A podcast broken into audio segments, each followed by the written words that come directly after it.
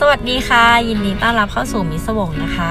วันนี้มีหน้าที่มาเตือนทุกๆคนค่ะ ว่าเรื่องราวในวันนี้เนี่ยมีเรื่องของเอ่อ abusive relationship นะคะ ความรุนแรงระหว่างความรักของคนสองคนนะคะ แล้วก็เรื่องราวของการใช้ยาเสพติดค่ะ ถ้าเกิดว่าใครที่ไม่ชอบเรื่องราวแบบนี้เนี่ยก็ไปเจอกันที่ต่อหน้าได้เลยนะ แต่ว่าเราอะก็อยากให้ทุกคนฟังนะคะ เพราะว่าเรารู้สึกว่าแบบเรื่องราวของเขาเนี่ยมันสามารถเป็นข้อคิดหลายๆอย่างได้นะคะ แล้วก็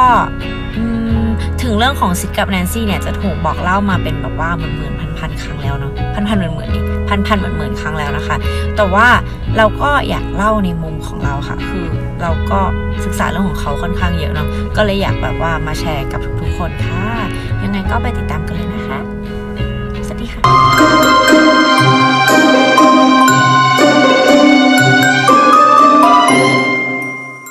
สวัสดีค่ะ ยินดีต้อนรับเข้าสู่มิสวงนะคะ และมิสวงที่อัดอยู่ในวันนี้เนี่ยก็เป็นวันวาเลนไทน์ด้วยค่ะ เพราะฉะนั้นก็สุขสันต์วันวาเลนไทน์ทุกๆคนนะคะ ก็ขอให้ทุกคนเนี่ยมีความสุขนะคะ ไม่ใช่เฉพาะวันนี้ขอให้มีความสุขแบบ ในปีนี้อะไรเงี้ยแล้วก็ใครที่แบบมองหาความรักอยากเจอใครสักคนหนึ่งอะไรเงี้ยก็ขอให้สมหวังดังใจนะคะ และเอาจริงๆนะตอนนี้เป็นตอนที่เราแอบคิดแบบหลายตลบมากว่าเราจะเล่าเรื่องของคู่อะไรดีนะ เพราะว่าเรื่องของคดีฆาตกรรม หรือว่าเรื่องอะไรก็แล้วแต่เนี่ยมีเรื่องราวที่เกี่ยวกับความรักเยอะมากๆนะคะ คือสามารถที่จะแบบพิกอัพคดีได้ไวมาก แต่ว่ามันมีเรื่องราวของความรักของคนคู่หนึ่งค่ะ ที่ประกอบไปด้วยทั้งความรักแล้วก็ความรุนแรงนะคะ แต่ว่าเรื่องราวของเขาเนี่ยได้ถูกบอกเล่ามาเป็นแบบร้อยร้อยพันพันหมื่นหมื่นครั้งแล้วนะคะ เราก็เลยเหมือนแบบไม่แน่ใจว่าจะหยิบมาเล่าดีไหม แต่ยิ่งเราศึกษาเรื่องราวของเขามากเท่าไหร่เนี่ย เราก็ยิ่งรู้สึกว่าอยากจะบอกเล่าเรื่องราวของคนคู่นี้ด้วยปากของเราเองนะคะ คู่นี้ก็คือซิดและแนนซี่ค่ะซิดวิช u สแห่งวง Sex Pistol นะคะ แล้วก็แนนซี่สปันเจนค่ะ หลาย ๆ หลาย ๆ ครั้งที่เราอ่านเนี่ยแนนซี่ก็จะต้องถูกรับบทบาทเป็นผู้หญิงที่เป็นผู้หญิงเร็ว ๆ คนหนึ่ง อันนี้คือแบบ ขอพูดคำนี้เลยแล้วกันนะ เพราะว่าแบบ คือทุก article ก็จะเขียนว่าเธอก็คือผู้หญิงที่นำความแย่ชิบหายวายป่วงมาสู่ชีวิตของซิดนะคะ ทั้งเรื่องราวของการใช้ยาเสพติดที่รุนแรง แล้วก็เรื่องราวความรักที่ toxic แล้วก็สิ่งที่เธอเคยเป็นก่อนที่เธอจะมาคบกับซิดนะคะ นั่นก็คือการที่เธอเนี่ยเป็นแบบ sex worker เป็นอะไรเงี้ยมาก่อนนะ แต่ชีวิตคนเราเนี่ยมันไม่ได้โตมาแล้วก็มีแค่ part นั้นในชีวิตไงทุกคนมีหลายแง่มุม ทุกคนมีแบบ บางอย่างที่มาต่อกัน แล้วก็เป็นเรื่องราวชีวิตของคนคนหนึ่งนะคะ ซึ่งเราก็รู้สึกว่าเราอยากจะเล่าเรื่องนี้แบบให้ละเอียดเท่าที่เราจะสามารถที่จะหารายละเอียดได้นะคะ เรื่องราวของซิดแล้วก็แนนซี่นะ แล้วทั้งสองคนเนี้ยเขาก็รักกันจริง ๆ นะสำหรับเราอะถึงมันอาจจะไม่ใช่เป็นความรักที่คุณลิตี้ในหลาย ๆ สายตาของแต่ละคนนะคะ เรียกได้ว่าพวกเขาเนี่ยน่าจะเป็นหนึ่งในตัวอย่างที่ใช้คำว่า us against the world หรือว่าเราสองคนต่อสู้กับโลกใบนี้อย่างแท้จริงนะคะ แต่ว่าเรื่องราวของพวกเขาเนี่ยก็จบด้วยความเศร้านะคะ และในขณะที่อัดอยู่ตอนนี้นี่เองนะคะ ในมือเนี่ยก็คือแบบกินวายไปด้วย แล้วก็ฝนก็ตกไปด้วยนะคะ บรรยากาศช่างเป็นใจให้แบบว่า ให้อัดมิสวงมากๆเลยนะ ก่อนที่เราจะไปฟังเรื่องราวของซิดและแนนซี่นะคะ เรามาทำความรู้จักกับดนตรีพังก็หน่อยดีกว่าค่ะ เราเนี่ยได้พูดชื่อของซิดและแนนซี่เนาะหลาย ๆ คนก็อาจจะแบบรู้จักเลยทันทีนะคะ เพราะว่าถ้าเคยฟังเพลงมาบ้างหรือว่าอ่าน True Crime หรือว่าดูนู่นนี่เนี่ยก็จะเคยเห็นชื่อแล้วก็เรื่องราวของพวกเขาบ้าง แต่ว่าบางคนเนี่ยก็อาจจะไม่เคยเลย อาจจะมีส่วนน้อยนะที่ไม่เคยเลยนะคะ เพราะฉะนั้นเนี่ยก่อนที่จะเข้าเรื่องของซิดและแนนซี่นะคะลองมารู้จักเพลงแบบพังกันก่อนดีกว่าค่ะ พังเป็นแนวดนตรีที่แบบแตกออกมาจากดนตรีร็อกเนาะแต่ว่าพังเนี่ยมีความที่เหมือนแบบเดือดเดือดแล้วก็ดิบแล้วก็เถื่อนกว่านะคะ ทั้งในแง่ของเนื้อหาแล้วก็ซาวที่ถ่ายทอดออกมาโดยที่แบบเออเรียกได้ว่าไม่ได้มีการแบบว่า กลั่นกรองเยอะอะเหมือนแบบว่าใจเรารู้สึกยังไงเราอะไรเราก็ใส่ไปเลยเต็มที่นะคะ ต้องบอกว่าในยุคที่พังเนี่ยถูกกำเนิดขึ้นมาเนี่ยมันคือที่นิวยอร์กนะคะในประเทศอเมริกาในช่วงปีปลายปี 60 ค่ะ แล้วก็ขยายมาถึงที่อังกฤษในยุค 70 นะคะ แต่ไม่รู้ทำไมนะภาพในใจเราเนี่ยเราเข้าใจมาตลอดเลยว่าดนตรีแบบ punk grunge เนี่ยมันเกิดขึ้นในเอ่ออังกฤษอะค่ะไม่รู้เลยว่าเกิดขึ้นจากที่อเมริกานะคะดนตรีพังเนี่ยเปรียบเสมือน กระบอกเสียงของวัยรุ่นที่เป็นแบบหัวขบถอะไรอย่างเงี้ย คือต้องถ้าถ้าเกิดใครฟังดนตรีพังก็จะเข้าใจนะคือมันมีแบบอ้าเต็มไปด้วยการแบบว่าโวยวายเสียงดนตรีเสียงอะไรไม่ได้ถูก balance ให้แบบเป็นเพราะมันเป็น ดนตรีที่ใช้ความรู้สึกในการฟังนะคะ สมมติว่าตอนที่เรายังเด็กเนี่ยเราก็จะฟังเพลงพังได้ พอเราโตแล้วเนี่ยหรือว่าใช้คำว่าเริ่มแก่แล้วเนี่ย เราก็จะแบบไปฟังแล้วก็จะเหมือนแบบไม่เก็ตมากละจะเริ่มรู้สึกแบบโอ๊ยบางทีก็ปวดหัวนะคะ แต่ว่าฟังได้บางคนชอบฟังเพลงเพราะฉะนั้นก็คือจะรู้สึกว่าแบบฟังได้อยู่ แต่ว่าเข้าใจว่าเพลงอะมันก็ทำงานแตกต่างกันไปกับช่วงอายุของเราเนาะ แล้วก็ต้องบอกว่ากฎเกณฑ์ต่างๆ ของการทำเพลงที่ได้ถูกวางเอาไว้เนี่ยก็ถูกแบบรื้อโดยพังนะคะ แล้วก็ทุกอย่างที่อะไรที่เป็นกรอบของสังคมเนี่ยก็ถูกรื้อโดยวงพังเหมือนกันค่ะ เรียกได้ว่าเป็นแนวดนตรีเนี่ยที่ตรงกับเรื่องราวของคนที่เรากำลังจะเล่าในวันนี้เลยค่ะ ซึ่งมันก็คือเรื่องราวของซิดวิเชสและแนนซี่ค่ะ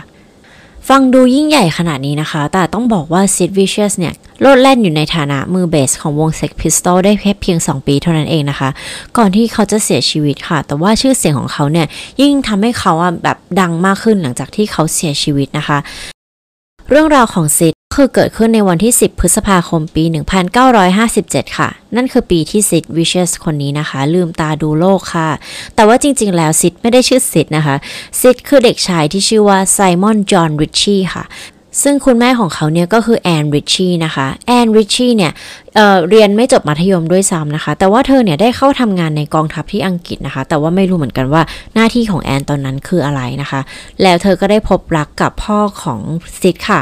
คือคือคุณจอห์นริชชี่นะคะ ซึ่งเป็นคนเฝ้าประตูพระราชวังบักกิงแฮมค่ะ ก็คือเรียกว่าทั้งคู่เนี่ยเหมือนอยู่ในเครื่องแบบเนาะเออแต่ว่านอกจากที่คุณจอห์นริชชี่เนี่ย จะเป็นคนเฝ้าประตูพระราชวังบักกิงแฮมนะคะ เขาก็ยังมีงานอดิเรกอีกอย่างหนึ่งที่เขารักมาก ๆ ค่ะ ก็คือการเป็นมือทรอมโบน ในบาร์แจ๊สเล็ก ๆ แห่งหนึ่งค่ะ ทั้งคู่เนี่ย ก็รักกันแล้วก็ให้กำเนิดบุตรชายนะคะ ที่ชื่อว่าไซมอนจอห์นริชชี่นะคะ แต่ว่าในเรื่องนี้เราจะเรียกว่าซิดแล้วกันนะคะ เดี๋ยวคนจะสับสนนะหลังจากนั้นเนี่ยไม่กี่เดือนหลังจากที่ซิดคลอดออกมาเนี่ยคุณพ่อ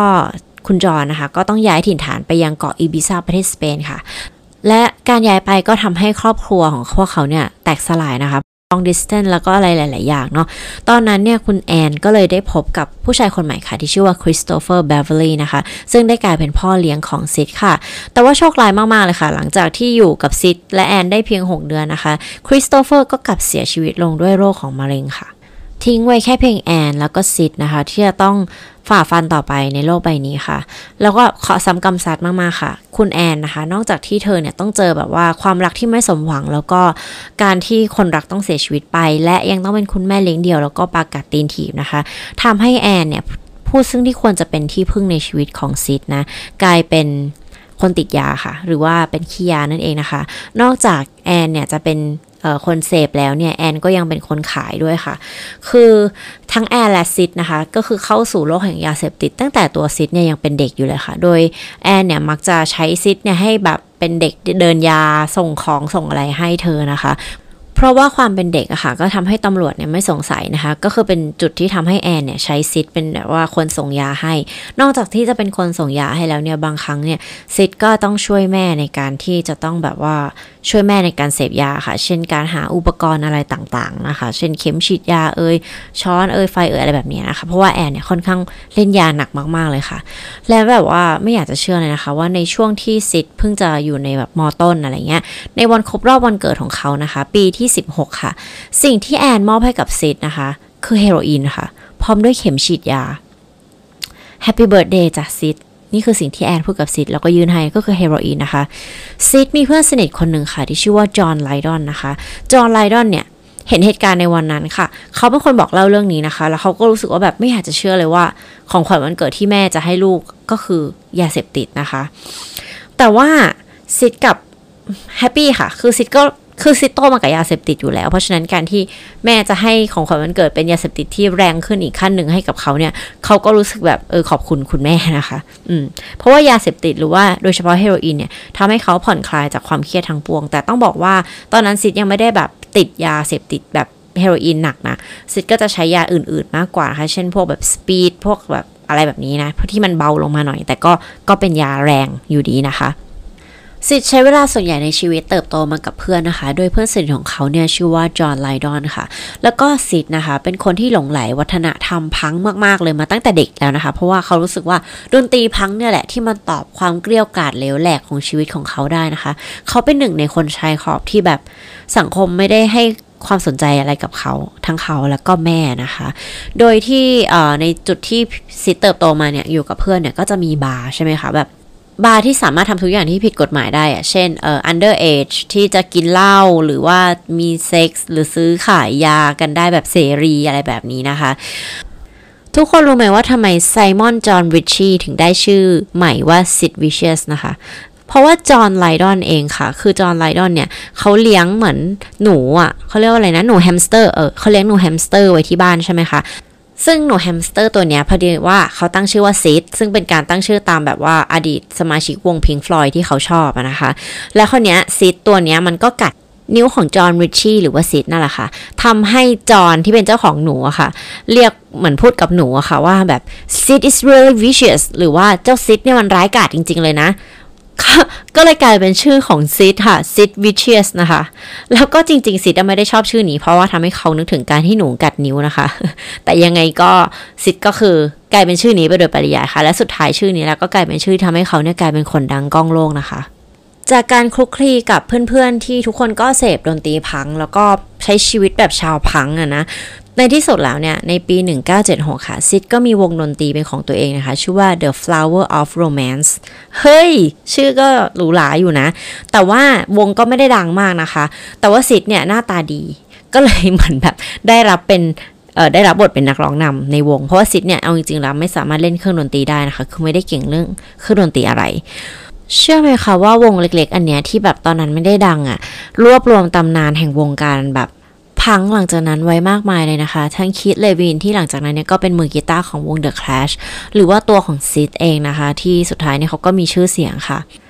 ในปี 1977 นะคะ เป็นปีที่ชีวิตของซิดเนี่ยกำลังจะเกิดการพลิกผันครั้งยิ่งใหญ่ค่ะด้วยซิดแล้วก็ตอนนี้เขาเป็นนักร้องนำของวง The Flower of Romance ใช่ไหมคะ ส่วนเพื่อนสนิทของเขาเนี่ยอย่างจอห์นไลดอนเนี่ยก็มีอีกวงหนึ่งก่อตั้งขึ้นมาค่ะ ชื่อว่า The Sex Pistol นะคะ The Sex Pistols เนี่ยดูจะไปได้ดีกว่า The Flower of Romance นะคะ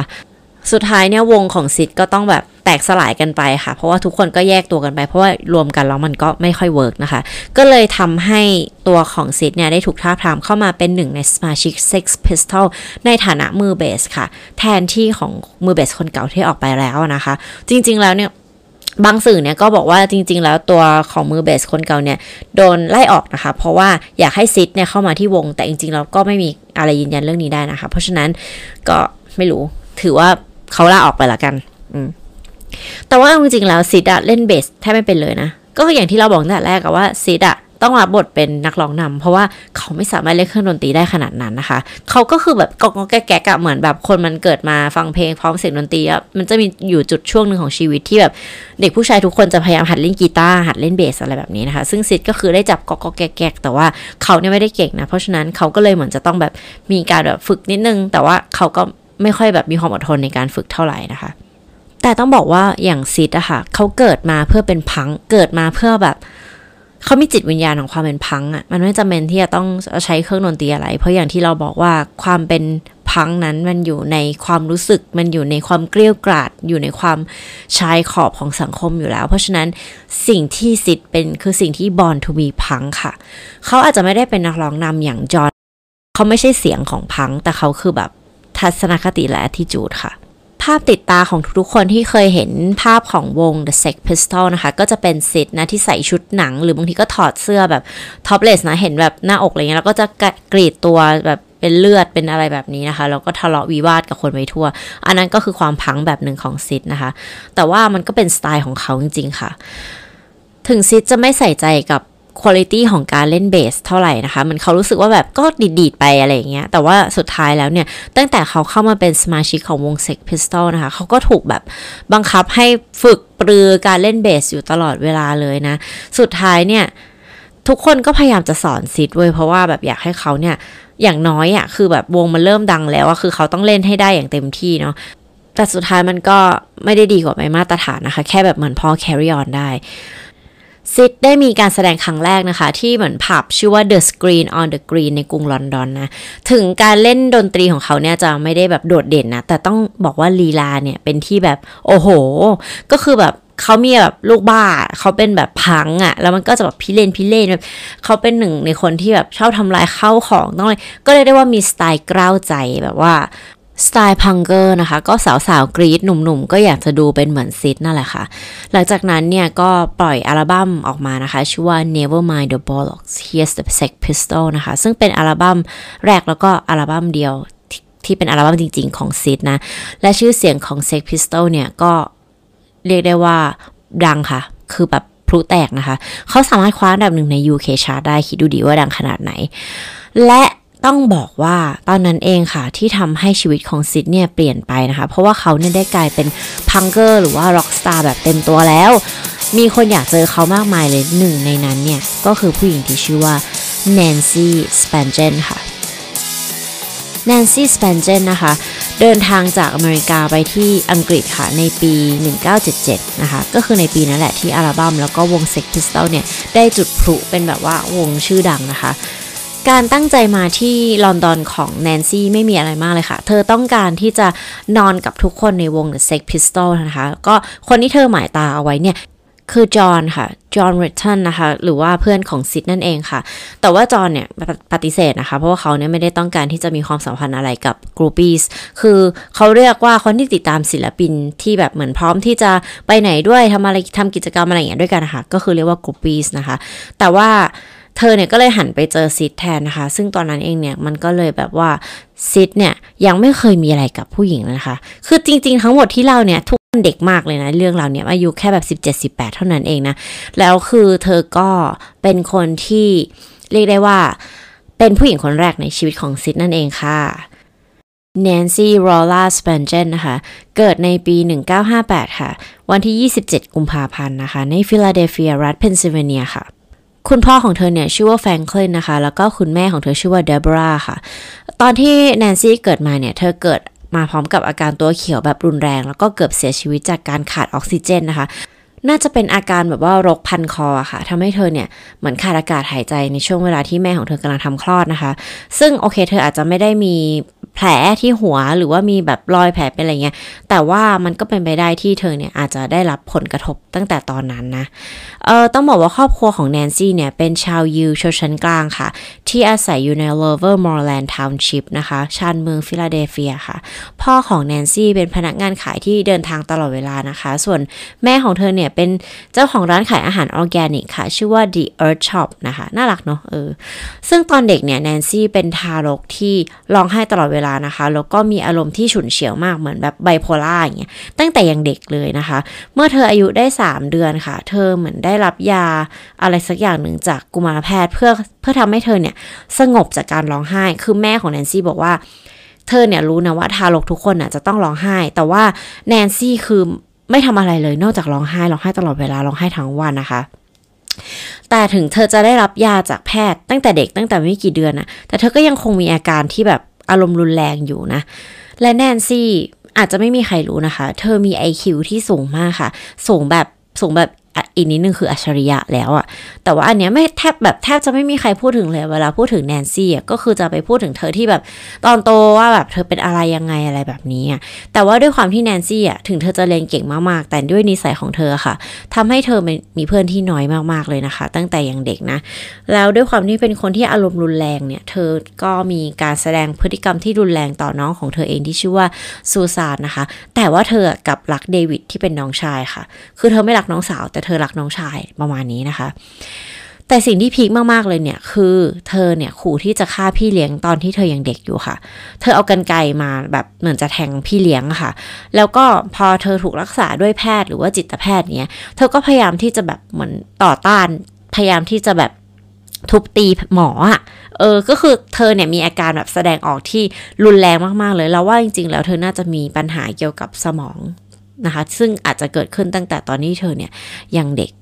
และชีวิตในโรงเรียนของแนนซี่เนี่ยก็ไม่ดีค่ะ ต้องบอกว่าถึงแนนซี่จะเรียนเก่งนะคะ แต่ว่าเธอเนี่ยไม่ได้อยากเรียนค่ะ เธอไม่ได้ตั้งใจเรียนเลย คือเธอโดดเรียนตลอดเวลาเลยนะคะ และในตอนที่เธออายุ 15 ค่ะ เธอก็พยายามที่จะฆ่าตัวตายโดยการกรีดข้อมือนะคะ จนทำให้เธอต้องเข้าโรงพยาบาลแล้วว่าแพทย์ก็วินิจฉัยว่าเธอเนี่ยอาจจะเป็นโรค schizophrenia หรือว่าจิตเภทค่ะ แต่สุดท้ายแนนซี่ก็เรียนจบโรงเรียนมัธยมจนได้นะคะ และหลังจากเรียนจบนะคะ เธอก็สมัครเข้าเรียนที่มหาวิทยาลัยโคโลราโดโบเดอร์นะคะ สุดท้ายเธอก็ได้เข้าไปเรียนค่ะ แต่ว่าเธอก็ drop off จากการเรียนตั้งแต่ 5 เดือนแรกเลยนะคะ เพราะว่าเหมือนเดิมค่ะ เธอก็มีปัญหากับทางมหาลัยนะคะ แล้วก็ถูกจับข้อหาซื้อขายกัญชาอะไรแบบนี้นะคะ ตอนนั้นเธออายุแค่สิบหกปีเองอะแสดงว่าเธอเรียนจบเร็วมาก ๆ เลยนะ ก็คืออย่างที่เราบอกอะแนนซี่เป็นคนเรียนเก่งค่ะ เมื่อแนนซี่อายุได้แค่ 17 ปีนะคะ เธอก็หนีออกจากบ้านแล้วก็ย้ายตัวเองไปที่นิวยอร์กซิตี้ค่ะ ที่นั่นเองนะคะ เธอทำงานเลี้ยงตัวเองด้วยการเป็นเอ่อ sex worker นะคะ หรือว่าขายบริการนะ บางทีเธอก็แบบไปอยู่ตามพวกร้านขายแผ่นเสียงทำงานแปลกๆ มีทำงานที่ร้านขายเสื้อผ้าอะไรแบบนี้นะ แล้วก็กลายเป็น groupie วงร็อกค่ะ เธอก็จะติดตามวงร็อกรุ่นใหญ่ๆ อย่าง Aerosmith The New York Dolls The Ramones ใครบ้างจะไม่อยากติดตามวงล็อกพวกนี้นะคะเป็นเราเราก็อยากค่ะโอเค แล้วในปีนั้นเองค่ะ ที่เราเล่าให้ฟังนะคะ แนนซี่ก็บินไปที่ลอนดอนค่ะ เพื่อที่จะไปพบกับ The Sex Pistol ค่ะ และหลังจากที่เธอได้พบกับ The Sex Pistol นั้น เธอก็ได้ Sid Vicious เอาไว้ในมือค่ะ ความสัมพันธ์อันวุ่นวายของพวกเขาเนี่ยนะคะ เรียกได้ว่าวุ่นวายมาก ๆ ค่ะ คือแนนซี่เป็นคนที่ไม่อยู่กับล่องกระลอยมาก ๆ อยู่แล้ว ซิดก็เป็นคนที่ มีทั้งความรุนแรงหัวขบถอยู่แล้ว แต่ต้องบอกว่าลึกๆแล้วในใจเนี่ย ลึกๆแล้วเลยนะ จากที่เราแบบอ่านด็อกิเมนทารีจากคนที่รู้จักซิดอะคือซิดเป็นคนที่ ข้างในเขาต้องการความรักหอยหาความแบบความเป็นอะไรของใครสักคนหนึ่งมากๆค่ะ แล้วว่าทุกๆคนมีความรู้สึกนั้น แต่ซิดก็จะมีความรู้สึกนั้นมากไปหน่อย เพียงแต่ว่าเขาเนี่ยถูกฉาบ ด้วยรูปลักษณ์ที่ความเป็นพังเป็นอะไร แต่ในใจเขามันก็เหมือนแบบเด็กคนหนึ่งอะแล้วเมื่อเขาพบกับแนนซี่ซึ่งมันเหมือนแบบว่า ถ้าเกิดว่าเราจะต้องพูดว่าในโลกเนี้ยมันมีใครสักคนหนึ่งเป็นคนของเราเป็นแบบอีกครึ่งหนึ่งของเราอะนั่นก็คงเป็นความรู้สึกของซิดที่เจอกับแนนซี่นะคะแต่ต้องบอกว่าทั้งซิดและแนนซี่อะมันเป็นเป็นครึ่งที่แบบว้าแหว่งทั้งคู่อะแล้วมาต่อกันมันก็ไม่ได้กลายเป็นฟอร์มร่างที่แบบสมบูรณ์อะมันก็เป็นร่างที่ว้าแหว่ง แต่ว่าชิ้นส่วนมันต่อกันพอดี เข้าใจที่เราพยายามอธิบายใช่ไหมมันเป็นความรักในอีกรูปแบบหนึ่งอะที่แบบโลกนี้อาจจะไม่ได้แอปพูว่าแบบมันคือความรักที่ดีนะคุณภาพนะ คือความรักที่ดีมันก็ควรจะส่งเสริมกันใช่ไหมแต่ว่าความรักของซิดและแนนซี่เนี่ย มันไม่ได้เป็นอย่างนั้น มันเป็นคู่เคมีที่แบบรุนแรงเข้าหากัน แล้วก็ทำลายกันเอง แต่ว่าทั้งคู่เนี่ยรักกันมากๆนะคะแนนซี่อะติดยามาตั้งแต่เธอแบบ เริ่มเป็นเด็กแล้วอะเริ่มเป็นเด็กในที่นี้คือหมายถึงว่าเริ่มเป็นเด็กวัยรุ่นอะไรอย่างเงี้ยค่ะ ก็คือแบบเธออายุสิบสามสิบสี่สิบห้าเนี่ย ยาอะไรที่เธอสามารถที่จะหาได้ไม่ว่าจะเป็น Prozac เป็นอะไรก็แล้วแต่สปง speed โคเคน อะไรที่เธอสามารถที่จะเอามือเธอไปหยิบมาได้เนี่ยแนนซี่ก็จะใช้ยานั้นนะคะ และสุดท้ายเนี่ยเธอก็เป็นคนที่ติดเฮโรอีนค่ะ และเธอก็นำเฮโรอีนกลับเข้ามาในชีวิตของซิดอีกครั้งหนึ่งนะคะซิดผู้ซึ่งแบบกินเหล้าเมายาอยู่แล้ว แต่ว่าเพียงแต่เขาอาจจะยังไม่ได้เสพติดเฮโรอีนนะคะ ก็กลายเป็นแบบเสพติดเฮโรอีนกันทั้งคู่อะแนนซี่มีฉายาว่า nauseating Nancy นะคะ หรือว่าแนนซี่ผู้น่ารังเกียจนะคะ เพราะว่าเธอเนี่ยชอบแบบ วายวายเหมือนปะทุอารมณ์อะไรบ่อยครั้งในแบบที่สาธารณะ แล้วก็ทะเลาะกับซิตลอดเวลาอะไรเงี้ย จริง ๆ แล้วเนี่ยทั้งคู่ก็เคยเลิกกันนะ แต่ว่าก็กลับมาดีกันตลอด หรือเคยถึงขั้นแม้กระทั่งคนในวงแล้วก็ผู้จัดการของเซ็กพิสตอลอะค่ะ เหมือนแบบลักพาตัวแนนซี่อะคือไม่ถึงกับเขาเขาเรียกว่าไงเดียเหมือนแบบจับแนนซี่ขึ้นรถอะแล้วก็เอาไปปล่อยที่สนามบิน เพราะอยากให้เธอเนี่ยกลับอเมริกาไปซะ ไม่ต้องมายุ่งกับซิดแต่สุดท้ายทั้งสองคนเนี่ยก็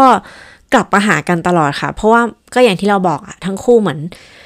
การต่อเติมส่วนที่ว้าแหว่งในชีวิตต่อกันนะคะ แต่ว่ามันก็เป็นแบบ toxic relationship อะนะก็ต้องพูดแบบนี้เนาะ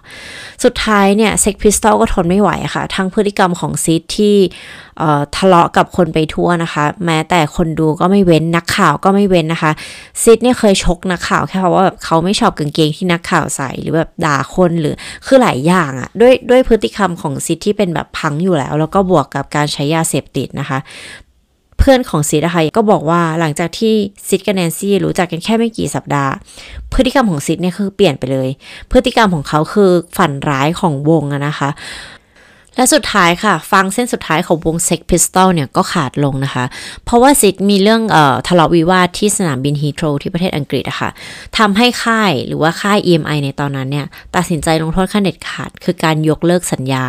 กับวง Sex Pistol นะคะ แต่ตอนนั้นอย่าลืมนะว่าวงเนี่ยขึ้นไปถึงชาร์ตแบบอันดับอันดับหนึ่งแล้ว แล้วก็เริ่มดังในโลกด้วย แต่ว่า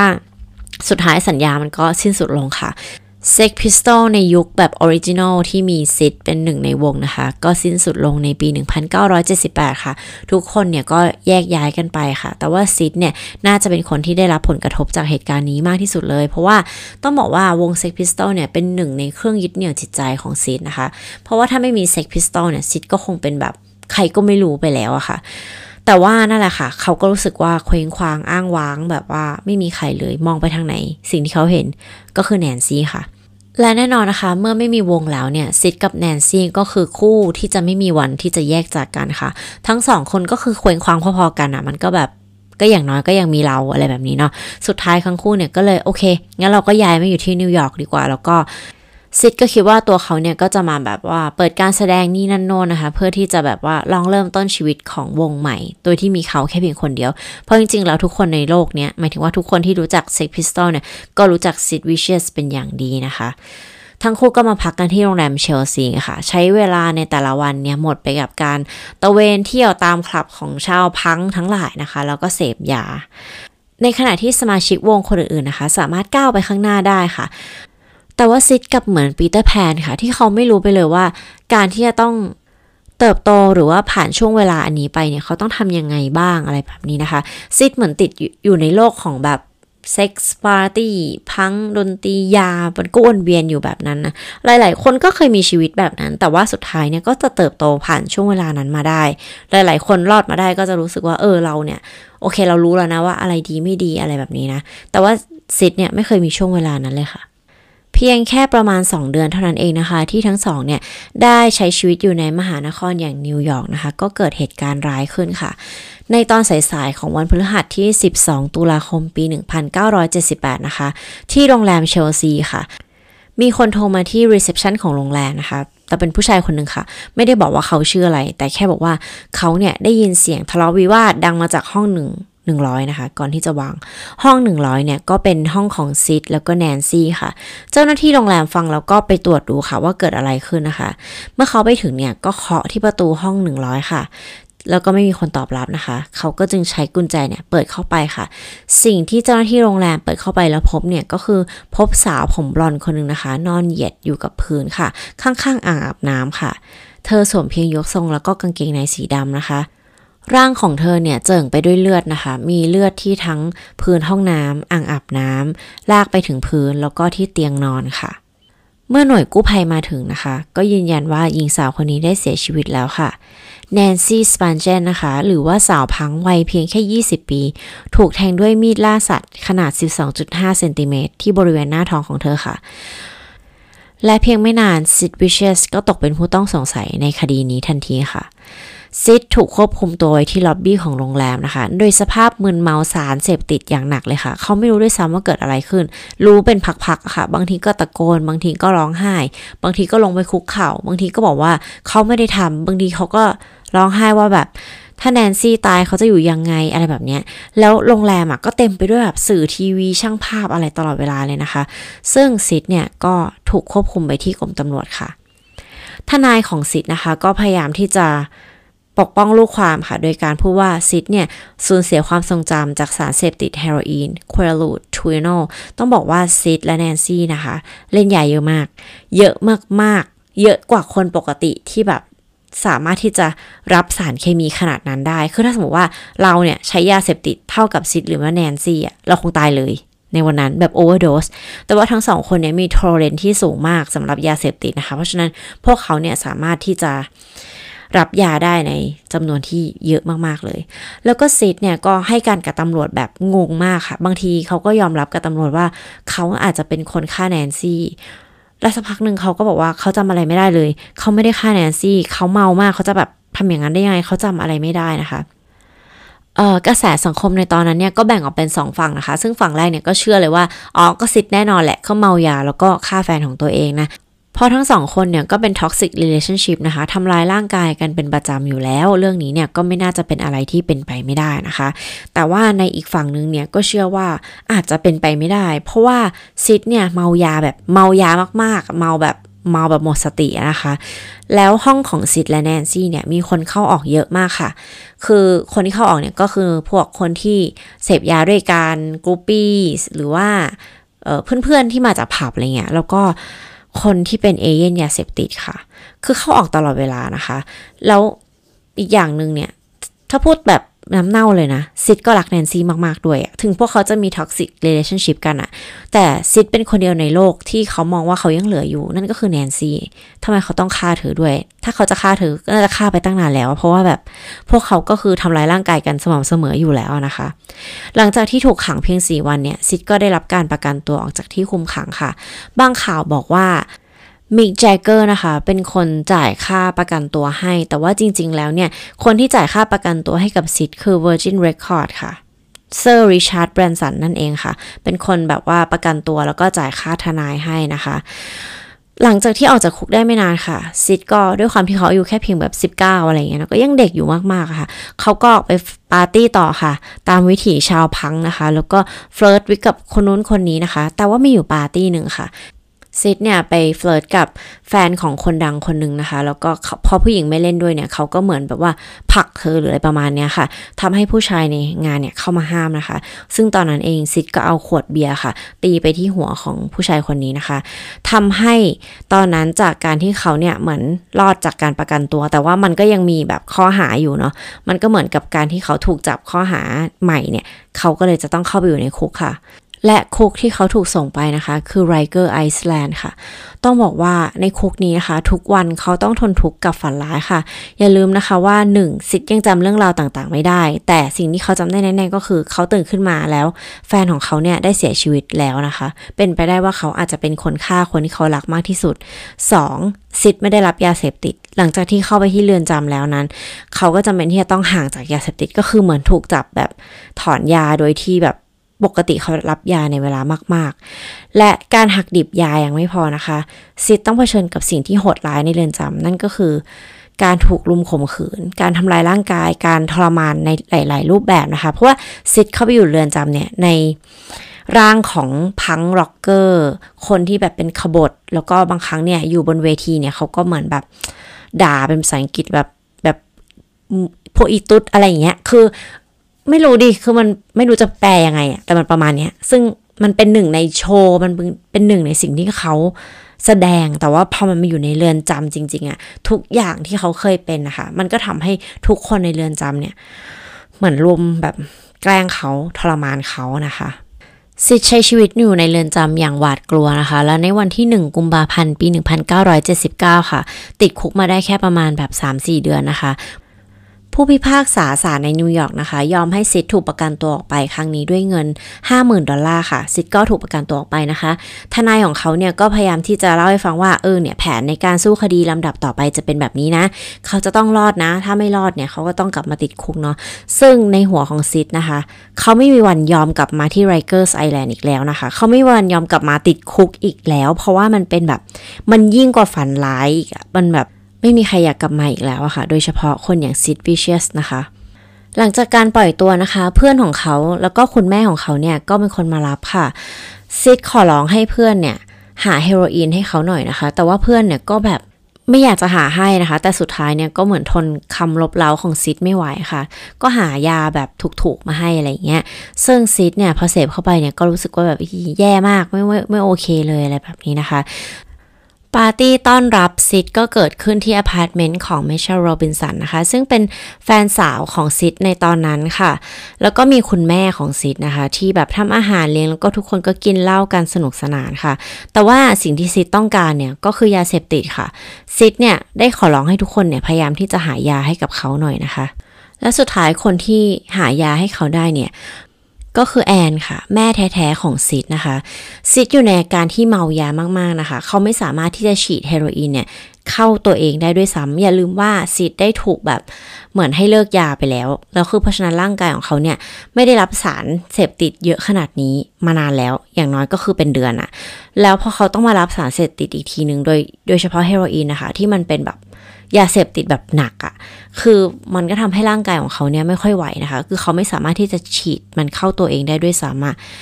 เออคนที่ช่วยเขาฉีดยาเสพติด หรือว่าฉีดเฮโรอีนเนี่ยก็คือแอนนะคะ แอนแล้วก็ตัวมิเชลเนี่ยก็คือพยายามอยากจะให้ซิดเนี่ยเหมือนได้นอนพักผ่อนเนี่ยหลังจากที่เขาแบบอัพตลอดทั้งคืนนะคะ โดยการที่ให้ควยลูดเพื่อให้ช่วยให้ซิดเนี่ยนอนหลับค่ะ แต่ว่าอันนี้มีเรื่องเล่าว่าคนสุดท้ายที่ได้เจอซิด คือแอน เพราะว่าคือเพื่อนของซิดที่เป็นคนหายาเสพติดให้อะก็คือแบบลาแบบเออไปแล้วนะอะไรเงี้ยประมาณตีสามนะคะ ซึ่งตอนนั้นคือสิ่งสุดท้ายที่เขาเห็นก็คือซิดที่เหมือนแบบว่ากึ่งหลับกึ่งตื่น แล้วก็มียาเสพติดเหลืออยู่นิดหน่อยนะคะ โดยเฉพาะแอนที่ใช้ยามาตลอดชีวิตของเธอเนี่ย เธอต้องรู้อยู่แล้วว่า การที่เธอจะให้เฮโรอีนเท่าไหร่กับลูกที่ทำให้ลูกของเธอเนี่ยไม่เป็นอันตรายจนเกินไปหนักถูกไหมแต่ว่าเมื่ออีกวันหนึ่งเนี่ย ทุกคนตื่นมาแอนตื่นมา พบว่าซิดวิชเชสได้เสียชีวิตแล้วนะคะ ในตอนกลางคืน โดยการโอเวอร์โดสค่ะ เพื่อนของซิดก็เลยสงสัยว่าคนที่จะให้ยาโอเวอร์โดสเขาเนี่ย น่าจะเป็นแอนค่ะ เพราะว่าแอนเนี่ย น่าจะรู้ดีที่สุดค่ะว่าซิดเนี่ยผ่านอะไรมาบ้างนะคะ และน่าจะรู้ดีที่สุดว่าซิดไม่อยากจะกลับไปที่เรือนจำ Rikers ขนาดไหน แอนเบเวอรี่หรือแม่ของซิดนะคะ ได้บอกว่าเธอเนี่ยได้เคยเจอจดหมายของซิดค่ะ เป็นจดหมายที่เป็นเหมือนข้อตกลงการตาย โดยที่ซิดและแนนซี่เนี่ยเขียนด้วยกันนะคะ เธอพบในกระเป๋าเสื้อหนังของซิดค่ะ โดยในเนื้อความจดหมายเนี่ยก็คือบอกว่าเรามีข้อตกลงกันว่าเราจะตายด้วยกันนะคะ แล้วก็เหมือนถ้าเกิดว่าแนนซี่ไม่อยู่แล้วซิดก็ไม่อยากที่จะอยู่ในโลกนี้เหมือนกันค่ะ ซิดได้บอกว่าหลังจากที่เขาเสียชีวิตลงเนี่ย โปรดฝังเขาไว้ข้างๆแนนซี่นะคะ แล้วก็เขาเนี่ยอยากใส่แจ็คเก็ตหนังกางเกงยีนส์รองเท้าบูทมอเตอร์ไซค์แล้วก็กูดบายเนื้อความในจดหมายมีเท่านี้นะคะ ก็เลยอาจจะเป็นไปได้ว่าแอนก็อาจจะเป็นคนที่ช่วยลูกชายเธอในทางที่เธอสามารถที่จะทำได้นะคะ เพื่อให้ซิดเนี่ยไม่ต้องทนทุกข์ทรมานกับโลกใบนี้อีกต่อไปนะคะ เพราะว่าตั้งแต่ ทั้งหมดที่เรามาเนี่ย ทั้งซิดแล้วก็แนนซี่เนี่ย อายุแค่เพียง 19 20 ปีเท่านั้นเองนะคะ ทั้งคู่เนี่ยยังเป็นเด็กมากๆเลย ก็คือยังไม่โตเต็มที่อะ่ะเออ แล้วก็ผ่านอะไรมาเยอะนะคะ เรียกได้ว่าซิดเนี่ยไม่มีความสุขเลยในชีวิตของเขาเนี่ย ตั้งแต่เขาโตมาเนี่ย ตั้งแต่เราอ่านเรื่องราวของเขามาเนี่ย เรารู้สึกว่าเขาไม่มีความสุขเลยนะอาจจะมีช่วงเวลาบางช่วงที่เขาอยู่กับแนนซี่แล้วเขารู้สึกว่าเขามีความสุข แต่มันก็สั้นมากๆอะ่ะ เพราะหลังจากนั้นก็จะเป็นแบบ toxic relationship อะไรเงี้ยต่างๆ นานานะคะ หลังการเสียชีวิตของซิดนะคะ ไม่มีแบบที่รับจัดงานศพหรือว่าโบสถ์อันไหนเนี่ย อยากที่จะรับรับการทำพิธีกรรมของเขาเลยนะคะ แต่ว่าสุดท้ายเนี่ย คุณแม่ของเขาแอนนะคะ ก็สามารถที่จะทำตามที่ซิดต้องการได้นะคะ เธออาจจะไม่สามารถที่จะนำร่างของเขาเนี่ยไปฝังอยู่ข้างๆ ของแนนซี่ได้ เพราะว่าครอบครัวของแนนซี่เนี่ยไม่ยอมนะคะ แต่ว่า แต่ว่าเธอก็สามารถที่จะนำเถ้ากระดูกเนี่ยไปโรยไว้ที่หลุมฝังศพของแนนซี่ได้นะคะ ก็ทำตามคำขอสุดท้ายของลูกชายของเธอค่ะแอนเบเวอรี่นะคะ ได้ครอบครองไอตัวเบสของซิดนะคะ ที่ชื่อว่า Fender Precision Bass นะคะ เป็นเบสสีขาวแล้วก็มี pick สีดำพร้อมสายหนังที่สลักชื่อว่าซิดค่ะ แต่ว่าก่อนที่เธอจะเสียชีวิตนะคะ ในปี 1996 ค่ะ เธอขายมันให้กับ คนที่ชื่อว่าสตีฟโจนส์นะคะ ในราคาเพียง 2,000 ปอนด์เท่านั้นเองค่ะ แล้วเธอก็เสียชีวิตจากการเสพยาเกินขนาดเหมือนกับลูกชายของเธอค่ะ แล้วก็ทิ้งปริศนาเอาไว้ว่าในคืนนั้นที่ซิสเสียชีวิตเนี่ย เกิดอะไรขึ้นนะคะ และในคืนที่แนนซี่เสียชีวิตเกิดอะไรขึ้นก็ไม่มีใครทราบค่ะ เพราะว่าจนถึงวันนี้นะคะ มันก็ยังไม่มีใครรู้ว่า ใครเป็นคนฆ่าแนนซี่ แต่ว่าโดยส่วนตัวของเราแล้ว เราคิดว่าไม่ใช่ซิดค่ะเเพราะเพราะว่าเราคิดว่าซิดเมาเกินไปกว่าที่จะฆ่าแนนซี่ค่ะ และด้วยความที่แบบแนนซี่เนี่ยจะเป็นคนเก็บเงินที่ซิดไปเล่นกิ๊กไปแบบเขาเรียกว่าไปแบบเล่นดนตรีนิดหน่อยก็สามารถเก็บเงินได้อะไรเงี้ยแนนซี่ก็จะเก็บเงินไว้เป็นปึกๆ แล้วก็มัดไว้ที่หนังแบบใช้หนังยางสีม่วงมัดไว้นะคะ ซึ่งอันนี้คือเป็นสิ่งที่ทุกคนเห็น แต่ว่าหลังจากที่เกิดเรื่องเนี่ยเงินก้อนนี้ก็หายไปนะคะสิทธิ์ก็ไม่ได้อยู่กับสิทธิ์ด้วย เราก็เลยคิดว่ามันน่าจะเป็นการแบบเหมือนปล้นชิงทรัพย์อะไรอย่างนี้มากกว่า โดยที่แบบไม่มีใครมีสติพอที่จะรู้ว่าเกิดอะไรขึ้นนะ เออ แต่ว่าก็ไม่กล้าฟันธงอะค่ะตำรวจยังไม่ได้ฟันธงเลยแล้วเราจะไปฟันธงได้ยังไงนะคะ เพราะฉะนั้นก็เรื่องนี้ก็จบไปเป็นแบบ unsolved mystery ละกันค่ะ เพราะว่าไม่สามารถที่จะจับคนร้ายได้นะคะ แต่ว่ามีคนที่ต้องชดใช้จากเรื่องนี้มากมายหนึ่งในนั้นก็คือ Sid Vicious นะคะ แฟนหนุ่มของ Nancy Spungen นั่นเองนะ เป็นยังไงคะ กับเรื่องราวของ Sid และ Nancy นะคะ เหมือนกับที่ทุกคนเคยฟังไหม แล้วว่าทั้งสองคนนี้สามารถใช้คำว่า live fast die young ได้ของจริงนะคะ ก็คือชีวิตพวกเขาเนี่ยเรียกได้ว่าแบบโชคโชนมาก ๆ เลยนะ แต่ว่าอย่างหนึ่งนะ ที่เรารู้สึกว่าเราติดกับเรื่องเนี้ยก็คือเรารู้สึกว่าพูดซ้ำๆไปซ้ำมาปะเริ่มเมาแล้ว เออเออกินไวน์ไปสองแก้วแล้วตอนที่เล่านะคะ ก็คือเรารู้สึกว่าพวกเขาเนี่ยอย่างน้อยนะ ก่อนที่เขาจะเสียชีวิตกันไปเนี่ย เขาก็ยังได้เจอคนที่ มีความรู้สึกมีเคมีให้แก่กันอย่างแรงกล้าจริง ๆ เหมือนเจอ soulmate กันและกันน่ะ ถึงมันจะเป็นท็อกซิกเรล ationship แต่ว่าอย่างน้อยในช่วงเวลาสั้นๆ ในชีวิตของซิดเนี่ย เขาก็ได้เจอผู้หญิงที่เขาพูดได้แบบเต็มปากเต็มคำว่าเขารักเธอ แล้วก็เราเชื่อว่าแนนซี่เนี่ยก็รักซิดเช่นเดียวกันนะคะ เพียงแต่ว่ามันอาจจะไม่ใช่ความรักที่ ดีเท่าไหร่ มันอาจจะไม่ใช่ความรักที่แบบดีต่อใจ มันก็เป็น toxic relationship แบบหนึ่งแต่ว่าเราเชื่อว่าความรักที่ทั้งสองมีให้กันเนี่ย ก็น่าจะเป็นเรื่องจริงนะคะ ก็จบลงไปแล้วนะคะ เรื่องราวของซิดและแนนซี่ค่ะ ทุกคนคิดเห็นยังไงกันบ้างคะว่าแนนซี่เนี่ยน่าจะเสียชีวิตเพราะอะไร ยังไงก็คอมเมนต์คุยกันได้นะคะ แต่ว่าอยากให้แบบว่าคอมเมนต์แบบน่ารักนิดนึงนะคะ เพราะว่ายังไงทั้งสองคนเนี่ยเขาก็เสียชีวิตไปแล้วเนาะแล้วก็เราว่าเขาก็ทรมานมามากแล้วก่อนที่เขาจะเสียชีวิตนะคะ ถ้ายังไงก็คอมเมนต์กันแบบว่าแต่ว่าชาวมิสวงส่วนมากก็คอมเมนต์กันน่ารักอยู่แล้วแหละเพียงแต่ว่าเราก็ไม่อยากอ่านแบบข้อความที่แบบ เออ แบบก็เป็นพวกติดยาอะไรแบบนี้ก็คือ เรารู้กันอยู่แล้วว่ามันไม่ดีนะคะ ใน part นั้นเนี่ยก็คือรีบมันไป เพราะว่ายังไงเขาก็ได้เสียชีวิตไปแล้วค่ะสำหรับใครที่ยังเป็นทาสยาเสพติดอยู่นะคะแล้วอยากจะเลิกนะคะ ก็ขอเป็นกำลังใจให้นะ เพราะว่าถ้าเริ่มต้นมีความคิดที่รู้สึกว่าแบบเออไม่อยากอยู่ในวงจรนี้แล้วอยากเลิกแล้ว เราก็เชื่อว่าที่เหลือเนี่ยก็จะเป็นเรื่องง่ายแน่นอนค่ะ คุณจะต้องทำได้นะคะ ขอให้มีกำลังใจที่เข้มแข็งนะคะ แล้วก็ชาวชุมชนมิสวงเนี่ยก็จะช่วยเป็นกำลังใจให้กับคุณค่ะ ก็หวังว่าเรื่องราวในวันนี้เนี่ยจะสามารถมีบทเรียนให้กับหลาย ๆ คนได้นะคะ แล้วก็อยากให้เวอร์ชันของซิดกับแนนซี่ที่เราเล่าในวันนี้เนี่ยเป็นเวอร์ชันที่มีแง่มุมที่ทำให้หลาย ๆ คนเนี่ยได้รู้จักซิดและแนนซี่มากขึ้นนะคะ เพราะว่าเราก็รู้สึกว่าแบบเราอยากให้เธอและเขาเนี่ยถูกจดจำในแบบที่เป็นคนปกติ ที่มีความรัก มีความฝัน มีชีวิต แล้วก็จากไปกับในโลกใบนี้โดยที่ยังแบบยังเด็กอยู่เลย ถ้าฟังมาจนถึงตอนนี้แล้วยังไม่ได้ subscribe ก็อย่าลืม subscribe กันนะคะ แต่ถ้าไม่ subscribe ก็ไม่เป็นไรค่ะ อย่างที่บอกแค่แวะเข้ามาฟังกันก็โอเคแล้ว ถ้ายังไงก็เจอกันใน podcast แล้วก็ YouTube ของมิสวงนะคะ ขอบคุณสำหรับวันนี้ค่ะ แล้วเจอกันใหม่ในตอนหน้าค่ะ สวัสดีค่ะ